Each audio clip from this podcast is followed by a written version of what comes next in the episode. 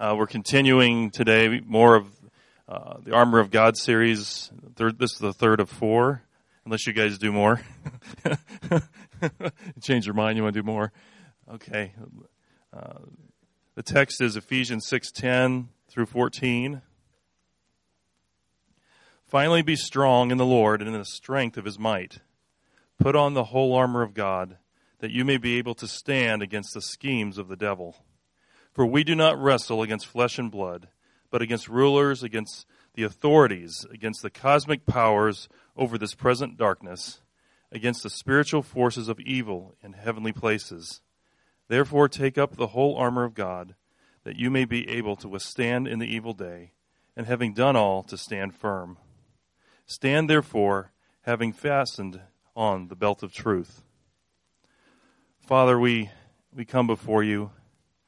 Lord, heaven and earth, the spirit world, and the, the world we see are, are, before you. Lord, we do not see m- much of what we're going to discuss today. Lord, but we, we do it by faith and we do it by your spirit. Father, please open our eyes. Help us to understand in our hearts what you would say to us today. Open J- Josh's mouth so that he can speak your words. God, just please give us understanding and open our eyes, Lord, in our ears. In Jesus' name, amen. Good morning. As we were uh, worshiping, a verse came to mind. I, I, didn't look it up. I think it's in Psalm 60 or Psalm 61. It's the very first verse. And it says, um, May God arise and may his enemies be scattered. You know, as we uh, are talking about spiritual war- warfare, I'm going to move this over a little bit so I can move around. As we're talking about spiritual warfare, um, one, it just dawned on me this morning. It's not nothing new. It's nothing new that you haven't thought about either. But it just is so powerful that our, our worship, our singing even, is part of our warfare.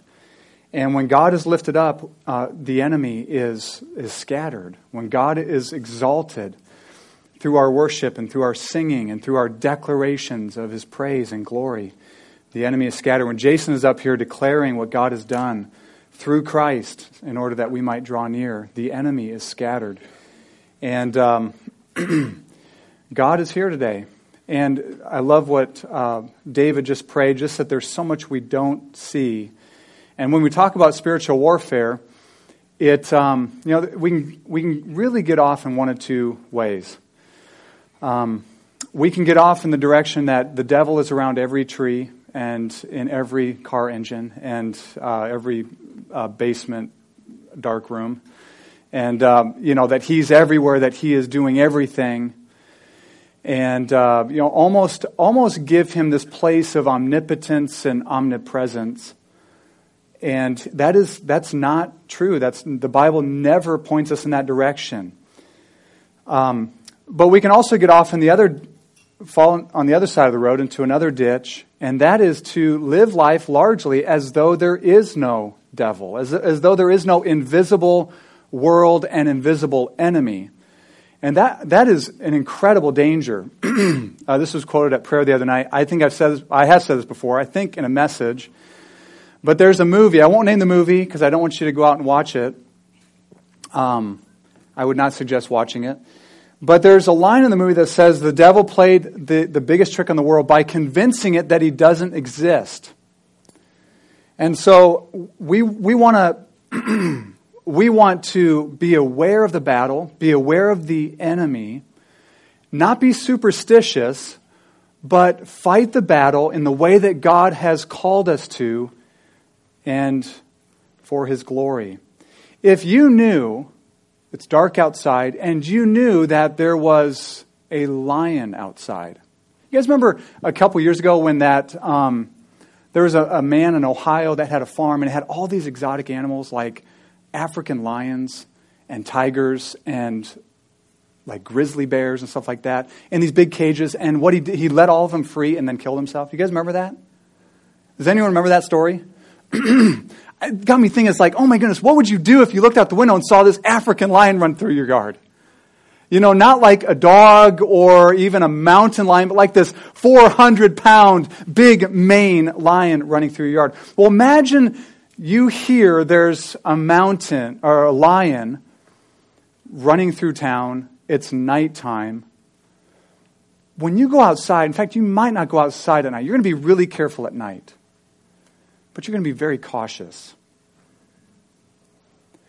The Bible says that the devil, our adversary, is like a lion seeking to devour.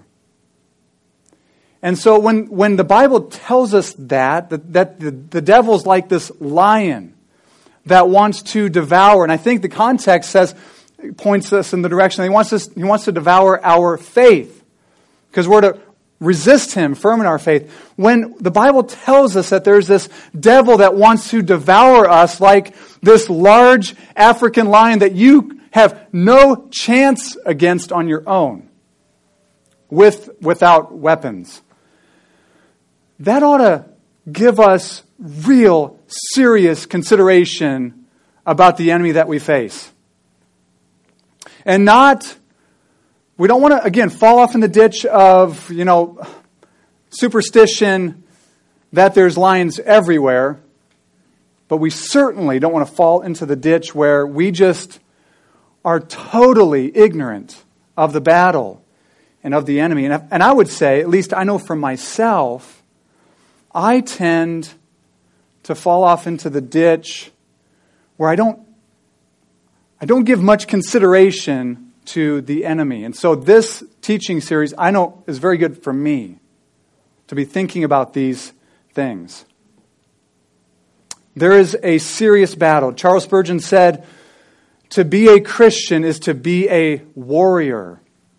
It's to be a warrior. Or if you want to put it this way, it's to be a soldier to be a soldier in the army of Christ. And so we are told in this passage to put on armor. We're told to put on some weaponry or defense armor to war against or to battle against or to resist the enemy. And one thing that I think is abundantly clear in this passage, the first four verses, 10 to 13, is that the enemy is really strong. You have no chance against him. But also, the armor that God wants to give you is totally sufficient. And so, if you are strong in the Lord and if you put on the armor He gives you, then you are safe, you'll be strong, you'll be protected, you will be sufficiently supplied to fight against the enemy. Which is why it says two times, put on armor. Specifically, put on the whole armor of God. Now, if, if God is all powerful and all knowing and He is everywhere at all times and He has come to us as people and He loves us and He cares for us and He has armor for us, listen, I want that. I want his armor because he is sufficient in every single way. I am not sufficient. I am totally insufficient in myself. So we want to put on the whole armor of God. It's interesting, again, in the first four verses, it tells us why we're to put on the armor. Very specifically, it says, put on the whole armor of God so that you may be able to stand against the schemes of the devil. David said, unseen world, right? This is what's so hard about the battle that we fight. It'd be a lot easier. I'm not saying it'd be fun, but it'd be a lot easier if we just knew there were like some big guys with big guns coming after us. We could see them with our eyes, right? We can just try to get some bigger guns or get some bigger guys on our side. But it's this unseen battle, the schemes of the devil, his schemes and strategies against us are unseen and secret, you might say. I think as John Calvin has said, he attacks us from concealment. So put on the whole armor of God that you may stand against the schemes of the devil. And then it says the same thing in a little different way a little bit later. It says, put on the whole armor of God, again, that you may be able to stand in the evil day. there's commentators have different thoughts on what the evil day means. Um, if it's like, you know, for, for Christians, there are certain days that we just, it's the evil day. I mean, like, man, we really need to stand firm on this day as we're fighting and battling this thing we're going through. Uh, I would say, I don't know, I'm not sure I agree with that. I would say we live in an evil day. We live in a very evil day. But Christ, God's armor, is sufficient. You and I fight from a place of victory. You and I fight from a place of victory. Jesus didn't die on the cross, rise from the dead, go to heaven, and say, Good luck. He said, I'm going to give you my spirit. Here it says, I'm going to give you armor. You're going to be well taken care of. And the Bible is very clear that we, because we've trusted in Christ, we've died with Him, we've been raised up with Him. And just, and really, an, it's an amazing thing. We are seated with Him in heavenly places. Ephesians 1 says, far above all rule, power, and authority, and every name that is named in this age and also in the age to come. And He has put everything under Christ's feet and we are part of Christ's body. So we fight from this place of victory. And the first piece of armor we want to look at today is the belt of truth. Listen, very simply, I want you to leave today having fastened the belt of truth. That's my goal today, is that you and I would fasten the belt of truth. Okay, very simple. I mean, I have some other things I'm going to say, but I want you to leave today having fastened the belt of truth. So, let me read verses 13 and 14 again. Therefore, take up the whole armor of God that you may be able to withstand in the evil day, and having done all, to stand firm. Verse 14 Stand therefore, having fastened the belt of truth. Some commentators, some, it's really kind of divided half and half probably half the commentators or, or resources I found on this verse said the belt of truth is truthfulness. And like David says in Psalm 51, God desires truth in our inward being. So being true people, being truthful people, or being men and women of integrity. Although I think that is massively important. I think that is hugely important. I found some things that were very helpful and very challenging in that respect. I'm convinced that is talking about something that God gives us, namely His divine revelation and truth, because it is called the armor of God. So, put on the belt of truth, put on the truth that God has given us in His Word, and especially in the gospel of Jesus Christ. Now, I'm not talking about dry theology. I'm not talking about dead doctrine, just rote memorization of facts and information. And we can say, I know the Bible because I know information. No, I'm talking about life giving truth. Jesus says in, in John chapter 8 that there's truth that sets us free right? So I'm talking about the truth that sets free, the truth from God that comes to us through His Word, by His Spirit, and especially the gospel of Jesus Christ that sets us free, that is life giving, that changes us from the inside out. So we're to put truth on like a belt. We're to put truth on like a belt. So this morning, over and over, you're going to hear me say, put truth on like a belt. I was thinking yesterday um, afternoon, I wonder why the belt of truth is the first um, piece of armor that's spoken of.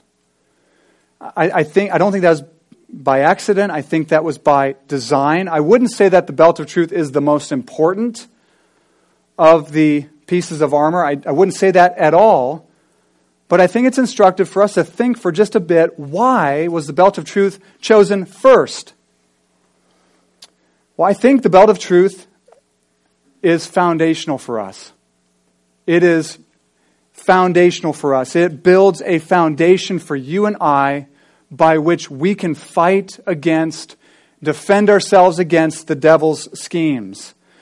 Um, no doubt, as Paul's writing this, he has in mind, because he sees these guys probably every day, Roman soldiers, right? And they got their gear on, they got their armor on, they had their sword, they're ready to uh, guard Romans' interests and fight against enemies, all of that, okay? And the Roman soldier, for them, the belt that they would put on was absolutely necessary. We, we, might think, you know, I wear a belt sometimes, not really to hold my pants up or anything like that, but more for fashion or whatever, if I tuck my shirt in. But for them, it was absolutely necessary to have the belt. For one, because they wore undergarments that would hang down between their knees and ankles. And if they didn't have their belt of truth on, they, they couldn't tuck their undergarments underneath that belt and they wouldn't be able to move swiftly in battle. And the other reason they wore the belt of truth was because some of the other armor that they wore, like the breastplate, rested on the belt, and the sheath for the sword was attached to the belt. So for the Roman soldier, the belt was absolutely foundational. And for you and I, truth. Truth. Wearing it like a belt is absolutely foundational. Uh, Francis uh, Schaeffer said um, that the Bible gives us God's absolute truth claims on everything that it speaks about. And he goes on to say, so we know that Jesus came down to earth and lived and died and rose again and ascended to heaven and is coming again. And we know everything else that Christianity teaches, not because we've had some subjective experience to inform us of that, but because the Bible is God's absolute truth for Christians. And so we need to put the belt of truth on God's absolute truth claims for us. You know, existentialism was something that, I'm not sure exactly when that came, maybe early 1900s. But I think that's what Francis Schaeffer is dealing with there. Existentialism basically says this that truth is what I make it. Truth is determined by my subjective impressions. Truth is determined by my experiences, my life experiences, my history as a human being, all informs me of what truth is. Christianity goes in a different direction. Truth is fundamentally outside you and me. It comes from God to us, which is why we need to take God's belt and put it on. Back in the 1500s, during the time of the Protestant Reformation, um, the, the, Protestant reformers, led by Luther and um, Zwingli and Calvin and others, John Knox, um, they had what, uh, a mantra, you might say, or like a battle cry. Um, well, they had several, but one of them was the Latin phrase was sola scriptura, which means scripture alone. It was something that they fought for. It was one of the great outcomes of the Protestant Reformation. It's part of our heritage as their forefathers in the faith. But sola scriptura means scripture alone is our authority and our foundation for truth. Now, the Protestant uh, reformers were fighting against the Roman Catholic Church on the one side and another group of maybe kind of fanatical people on the other. The Roman Catholic Church said that, that authority for truth came down from the papacy, from the Pope and the hierarchy underneath him. The Pope and the cardinals worked its way down to the people, and then we received truth. On the other side, that they were, they were fighting against, on the other side, a group of people called the Anabaptists. And the Anabaptists had this idea that since everyone has the Holy Spirit, every Christian has the Holy Spirit, we don't really even need the Bible then. Right? We just receive, we just receive truth directly from the Holy Spirit. We don't need God's Word. We just need the Holy Spirit to tell us. Without the belt of truth, you and I are without a foundation. We're without a foundation to stand upon. Think of it like this without the belt of truth, you and I don't get beyond the first step in the battle against the devil. Just like without the belt, a Roman soldier wouldn't be able to take more than one or two steps. He'd be tripping over his undergarments. He would have no a sheath for his sword, he would have no place for his breastplate to rest upon. We need God's truth. We need God's truth. We need to be people that are not content with platitudes about being committed to truth, but put truth on like a belt to hold us together and to give us the truth that we need to fight against the enemy. Without the belt of truth, without truth as our foundation, we are like you guys ever seen that show? I think it's on Discovery Channel. Um, Deadliest Catch. You guys ever seen that? It's these uh, crab fishing boats, and they're out in the Bering Sea. The Bering Sea is like this between, I think, Russia and Alaska, and it's this really, really dangerous and wild sea. Without the belt of truth, you know what we're like? We're like a little two person lifeboat out in the Bering Sea in a typhoon. It's being blown all over the place, here and there, tossed to and fro. We need God's truth. So put truth on like a belt.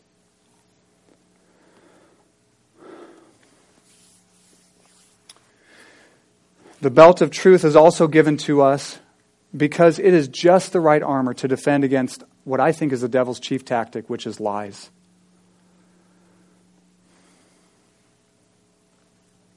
The belt of truth is given to us because it is just right. I love how God gives us just what we need.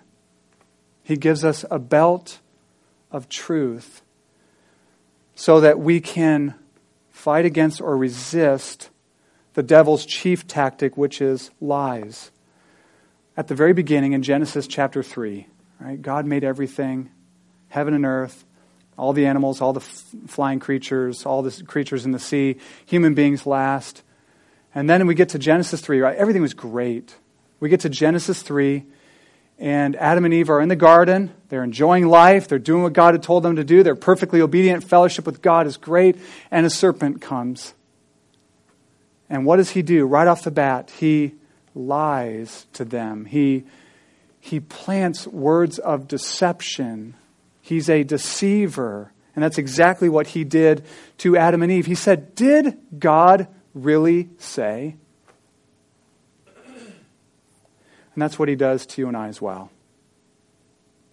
Do you know that God, or do you, do you know that the devil and his partners in crime whisper and plant words of deception in your ears? in the quietness of your sleep at night or through other people or through things you hear on the radio or watch on television. There are seeds of doubt and deception planted all the time, all over the place. He lies about God. He lies about us. He lies about the purpose for life. Lies about other things too, but those are three things I thought of. I mean, just massive things. He lies about God. Have, have, have thoughts ever come to your mind like, is God really like that? I've always been taught that God is holy. It's very popular in our day to say, Has God really said? Does the Bible really say that there's a place called hell? Right? Does the Bible, does it really say that marriage is between one man and one woman? Does it really say that? There's this massive move in parts of the church right now. They're saying, does it really say that? Let's just, if we take this verse and if we actually, it could mean maybe something like this.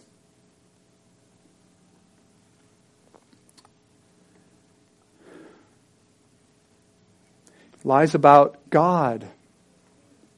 He also lies about you. He lies about you. He lies about who you are, your identity.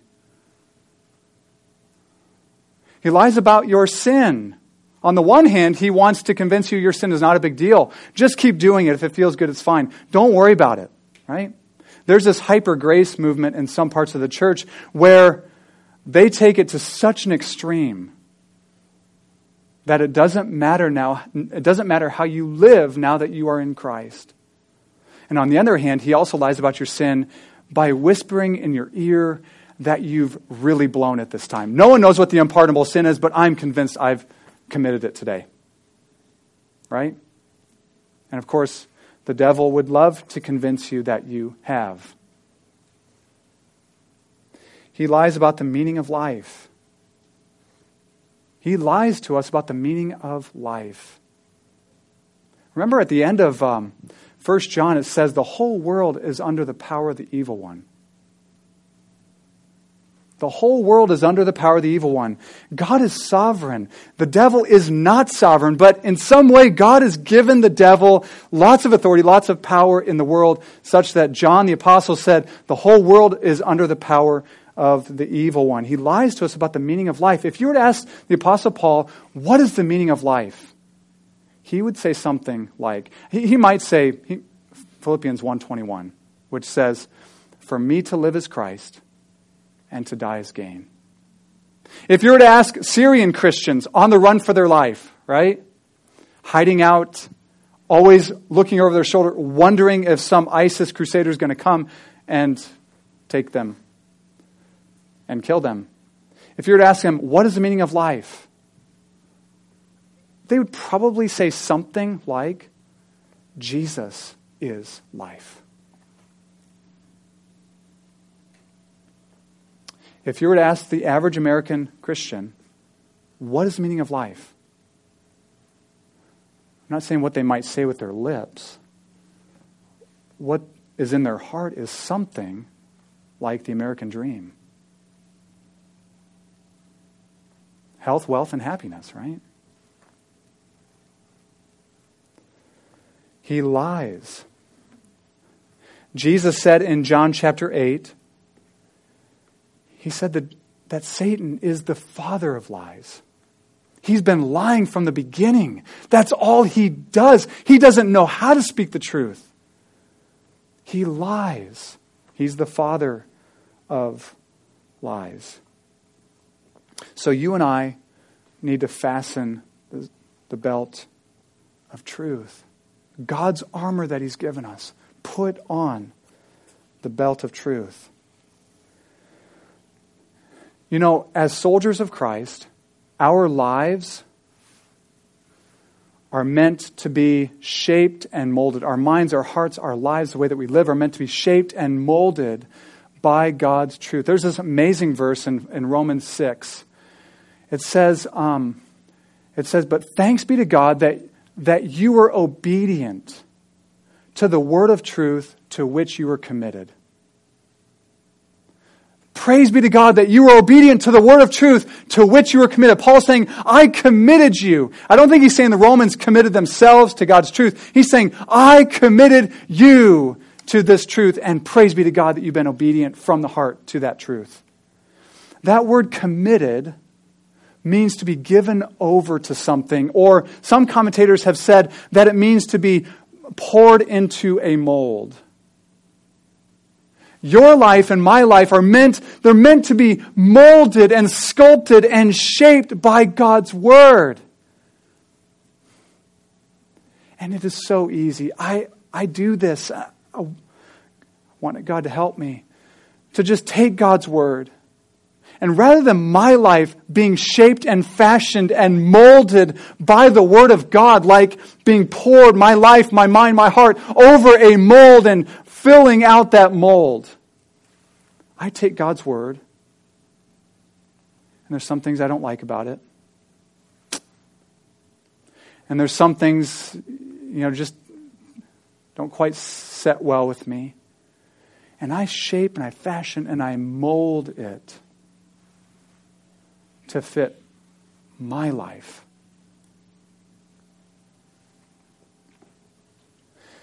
when Paul deals with division in the town in the uh, city of Philippi, there was division among the people there. He um, he doesn't just say, "Guys, knock it off. Get with it. Stop acting like jerks." He could have maybe said that, but he didn't do that. He because he was after their lives being shaped and molded by the truth. And so, what did he do? He, he he went, point, went a different direction. He, he told them about Christ. He said, instead of just thinking about yourself, think about others.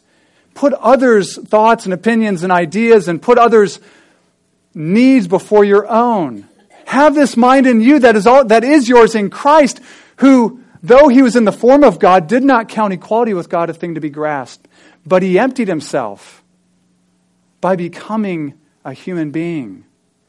And he humbled himself by being obedient to the point of death, even death on a cross.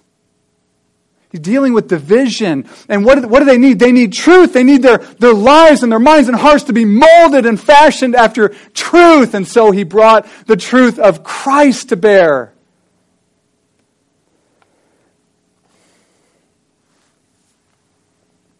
Have you ever thought, this is where the rubber meets the road. Have you ever thought, I, I know people say God loves me, but I don't feel like God loves me? Don't take this the wrong way, because I need to hear this too. You know how irrelevant that is?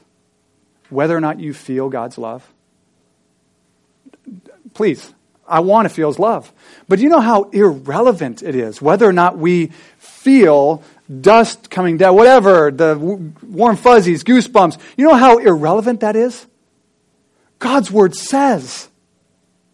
For God so loved the world that he sent his only begotten Son so that whoever believes in him would not perish but have eternal life.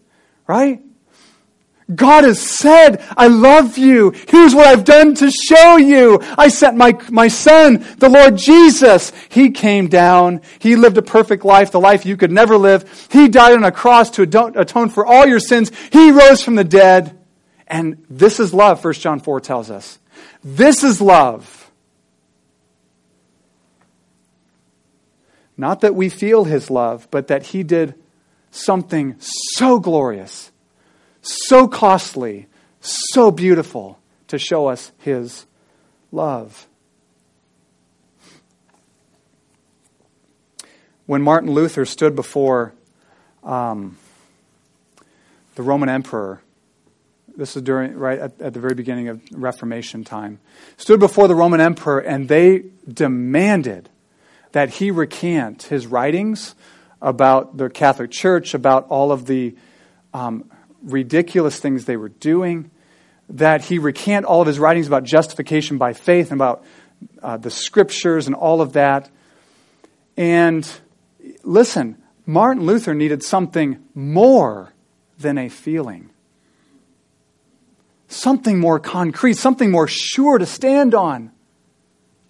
They told him, recant or you're going to be burned at the stake. A feeling or an emotion or something like that is just not going to cut it at that moment. Do you ever feel like your life is up and down and here and there, and you live by your emotions and your feelings and your circumstances? Just be honest. I do.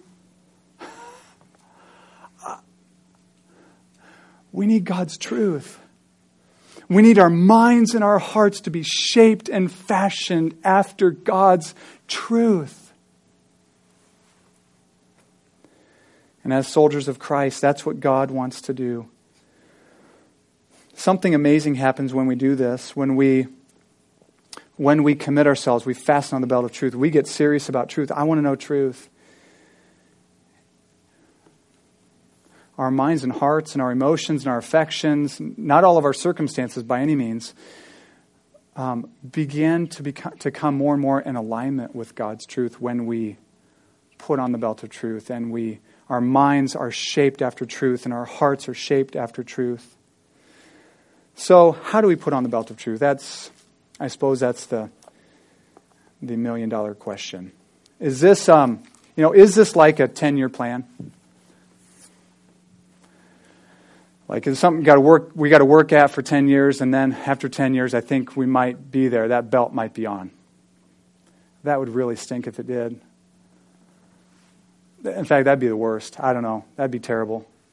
No, I'm, I'm convinced that I'm convinced that you and I can put on the belt of truth today. In fact, I told you I, I, I showed my hand up front. That's what I want you to do today, is actually put the belt of truth on. So how do we do that? How do we put the belt of truth on so we can stand against the schemes of the devil? We can withstand and stand firm in the evil day. Three things. First, you put the belt of truth on by becoming a student of God's Word. And the reason I put it that way is because you can become a student of God's Word today. You might be thinking, I'm not. I, I, I, don't, I, I, I don't understand the Bible. I don't get in it very often. I, I feel like a failure. Okay, that, okay. Just take a step back for a moment, okay? When I, when I decided to go to Iowa State, I was a student when I enrolled at Iowa State before I went to any classes, right? You can become a student of God's Word today by enrolling in the school of Christ. Some of you might be balking at the word student. That just sounds like, like all we're going to be doing is sitting in classrooms, or just, it's just all about you know, information exchange or something like that. But really, student, the word student is very closely akin to the word, the Greek word for disciple.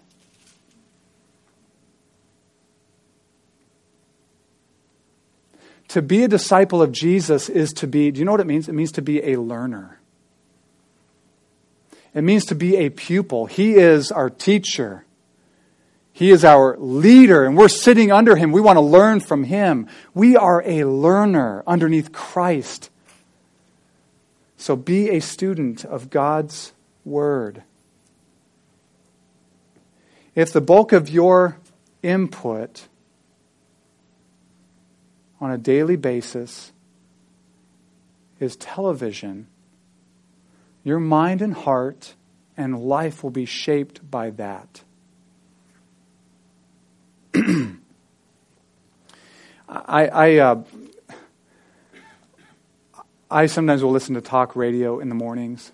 Um, if I'm in my office working on some stuff, I'll just uh, listen to some talk radio. I just it just dawned on me one time. It's like, man, if I listen to this for two hours and I just hear all the man, all the bad stuff going on, it begins to shape my life. Has anyone else ever been there before? If the bulk of your input is from social media, your life will be shaped by that. Shallow, superficial, surfacey, fun, not real. But if your input comes from the scriptures, your life will be shaped by it. Jesus prayed for us in John 17. He did pray for you and I in this too. And he said, Father, sanctify them in the truth.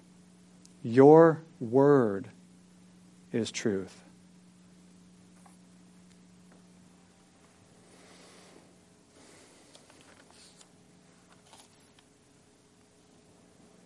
Become a student of God's Word. Become a student of God's truth. Approach God's Word with faith.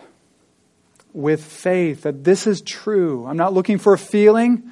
I'm not saying this is true if I feel like it's true. And listen, I, know you're, you're, you might be thinking, now wait a second, that just sounds like mind over matter. I'm just telling myself this is true, whether I feel it or not. Well, I'm just saying that's where we need to start. I'm not saying we want to be there forever. I'm not saying we never want to be moved by the truth. Of course we do. But approach God's word with faith and not a feeling. And approach God's word ready to be obedient. Ready to be obedient. I, I, it came to me this, this week, and it just seemed to fit in with this idea of the belt of truth. Um, Jesus, at the end of the, the Sermon on the Mount, he compares two men one who builds his house on sand, one who builds his house on the rock. And he says, This foolish man built his house on the sand. I think I'm inverting this. I think it actually goes the wise and the foolish. But, anyways, the foolish man built his house on the sand. He's the one who, you know, built his house on the sand. And when the storms came, the wind came, the rain came, the waves came, his house crumbled Kind of makes me think about not having the belt of truth on, not having a belt on for a Roman soldier. He crumbles. He is, he's, under, he's in no condition to fight against the storms of the enemy. The wise man built his house on the rock. And so when the storms came and the wind came and the waves came, the house withstood the storms. Now, what is the difference between these two men? They both heard the word. The foolish man didn't do anything with it. He didn't do what he heard. The wise man heard and was obedient. So become a student of God's Word. Sit under Christ. Learn from Him in the Scriptures. Come in faith and come ready to be obedient. Just a readiness to do what it says. And I know, I realize that might require us to humble ourselves. Maybe we've never approached God's Word that way. I, I mean, ready to do what it says. very practically, what does this mean? Some I, I, I can hear, because I feel the same way sometimes. I don't have any extra time to become a student of anything. That may or may not be true. I mean, with your, with your regular schedule right now, it may or may not be true. But you could get up earlier in the morning. If there's a devil prowling like a lion, it might be worth it. Maybe. Um, could t- turn the television off for a half hour, a half hour earlier in the evening, if that is something you typically do. Become a student of God's Word. Number two, you put on the belt of truth by committing to a community of truth. You put on the belt of truth by committing to a community of truth. 1 Timothy 3:15 says that the church is the pillar and buttress or support of the truth. That God has entrusted to the church faithful churches who open up his word and want to see what it says and preach from the word and are committed to his truth. He's committed to the church, his truth, and, and we're the pillar and support of his truth. And so commit to a community, a community of truth, to be around others that you can speak the truth to them and they can speak the truth to you and they can speak to situations in your life, bringing the truth to bear on it and you can speak the truth into their lives, bringing the truth to bear on them. I love Acts 2.42. It says, after the Holy Spirit came, Peter preached the gospel on the day of Pentecost. Many were saved. They were baptized. And at, the end of the, the second chapter of Acts, it says um, that they were all together. And it says they were devoted to certain things. I love the word devoted. They committed. Okay, same thing. They were devoted to certain things. Here's the first thing they were devoted to was the apostles' teaching. They were devoted to truth. They were devoted, well, the apostles' teaching became the New Testament. They were devoted to apostolic teaching, they were devoted to the truth. Help us become a community more and more committed to the truth. Put on the belt of truth. And third, you put on the belt of truth by being filled with and submitted to the Holy Spirit of truth.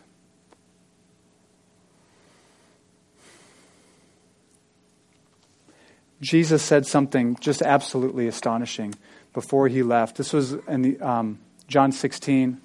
He's given some last, some of his last instructions to his disciples. He's been with them for three years, teaching them, ministering among them, having them follow him into ministry adventures. And at the very end, he, he said lots of amazing things, but maybe one of the things that is most stunning is he says in John 16, 7, says, I tell you the truth, it's to your advantage, or it's better for you that I go away. Because if I don't go away, I won't send to you the, the Helper or the Holy Spirit. But if I go, I'll send him to you. Later on in John 16, he calls him the Spirit of truth, who will lead and guide into all the truth. We need to be spirit filled men and women.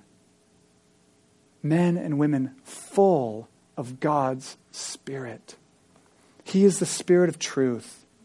I love this picture, and Jason alluded to it earlier, that we are individually the temple of the Holy Spirit, and corporately we are being built up to be a dwelling place for God by the Holy Spirit, Ephesians 2 says. He's the Spirit of truth who leads and guides us into the truth. We need to be men and women full of the Spirit. I remember 10 or 11 or 12 years ago now, um, when I, I would say I just had a powerful encounter. I would say it was probably the first time I really experienced being filled with the Spirit. And it was an experience. It was. There was something dynamic about it. There was something life giving about it. There was something f- full about it. And he gave me such a hunger for his word. He gave me such a hunger for the word of God. It's his words, right? Holy Spirit is the author of this book that I'm holding. Holy Spirit is the author of the scriptures from Genesis to Revelation. And when I was filled with the Spirit, there was such a desire to know what God says, to know God's truth. It was so life giving. We need to be men and women filled with the Spirit because He doesn't want us just, just um, engaging in intellectual exercises, of having, getting our theology and doctrine in order. He wants to breathe His life into us by His truth. He wants to set us free. He wants to make us strong. He wants us to put on the belt of truth. So it seems like a place to land here this morning. Let's pray. What I want to do is I want to pray for you and I. I want to take that last point. You know, when, um, when you and I are filled with the Holy Spirit, um, it's not like we get the power part of the Holy Spirit or the truth part of the Holy Spirit or the holiness part of the Holy Spirit. We get the Holy Spirit. Who is holy? Who is the Spirit of truth? And who empowers us? And who gives us his fruit, works his fruit into our lives. So when we ask for the Holy Spirit, I, I just want to ask that we would be filled this morning with this Spirit of truth, the Spirit of Jesus, the Spirit of the Father. Let's pray. Father in heaven, we just come before you. We need your truth. We need your truth, God. Our minds still lead us astray at times. Our hearts lead us astray at times if we live by our feelings or by our own thoughts, our own impressions. There's a lot of deception, false teaching in the world. And we want to stand strong against the schemes of the devil. We want to withstand in the evil day. We need your truth, God. We want to put truth on like a belt, like a Roman soldier would. And Lord, this morning, as we close, I just, I ask, Father, that you would fill us with the Holy Spirit, who is the Spirit of truth. I talked earlier about being students of the Word and Holy Spirit would come, if He would come and fill us, I'm convinced we, we would have the desire to do that that maybe we don't have. So I just pray, Father, would you pour out your Spirit upon us this morning? Holy Spirit, would you come down and breathe upon us in newness, with renewing power? You are the Spirit of truth. I ask you to come and fill us afresh. You give us inspiration and encouragement to go after you.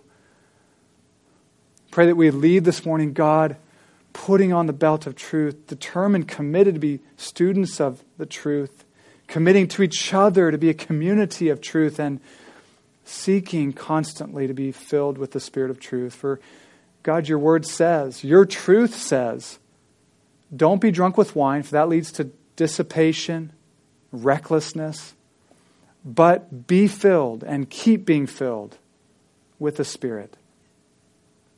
So fill us, God, we pray. In Jesus' name. Amen. As I was praying, if you ask to be filled with the Spirit, I love what Jesus says. He says, If anyone is thirsty, let him come to me and drink. And whoever believes in me, out of his heart will flow rivers of living water. And he goes on, goes on to say that he was talking about the Holy Spirit who had not yet been poured out because Jesus had not yet been glorified. Jesus has been glorified now, which means we come to him thirsty and drink. We believe in him and we receive his spirit afresh as a gift. So go in faith this morning. Put on the belt of truth. With the belt of truth on, I should say, having fastened the belt of truth. You're dismissed.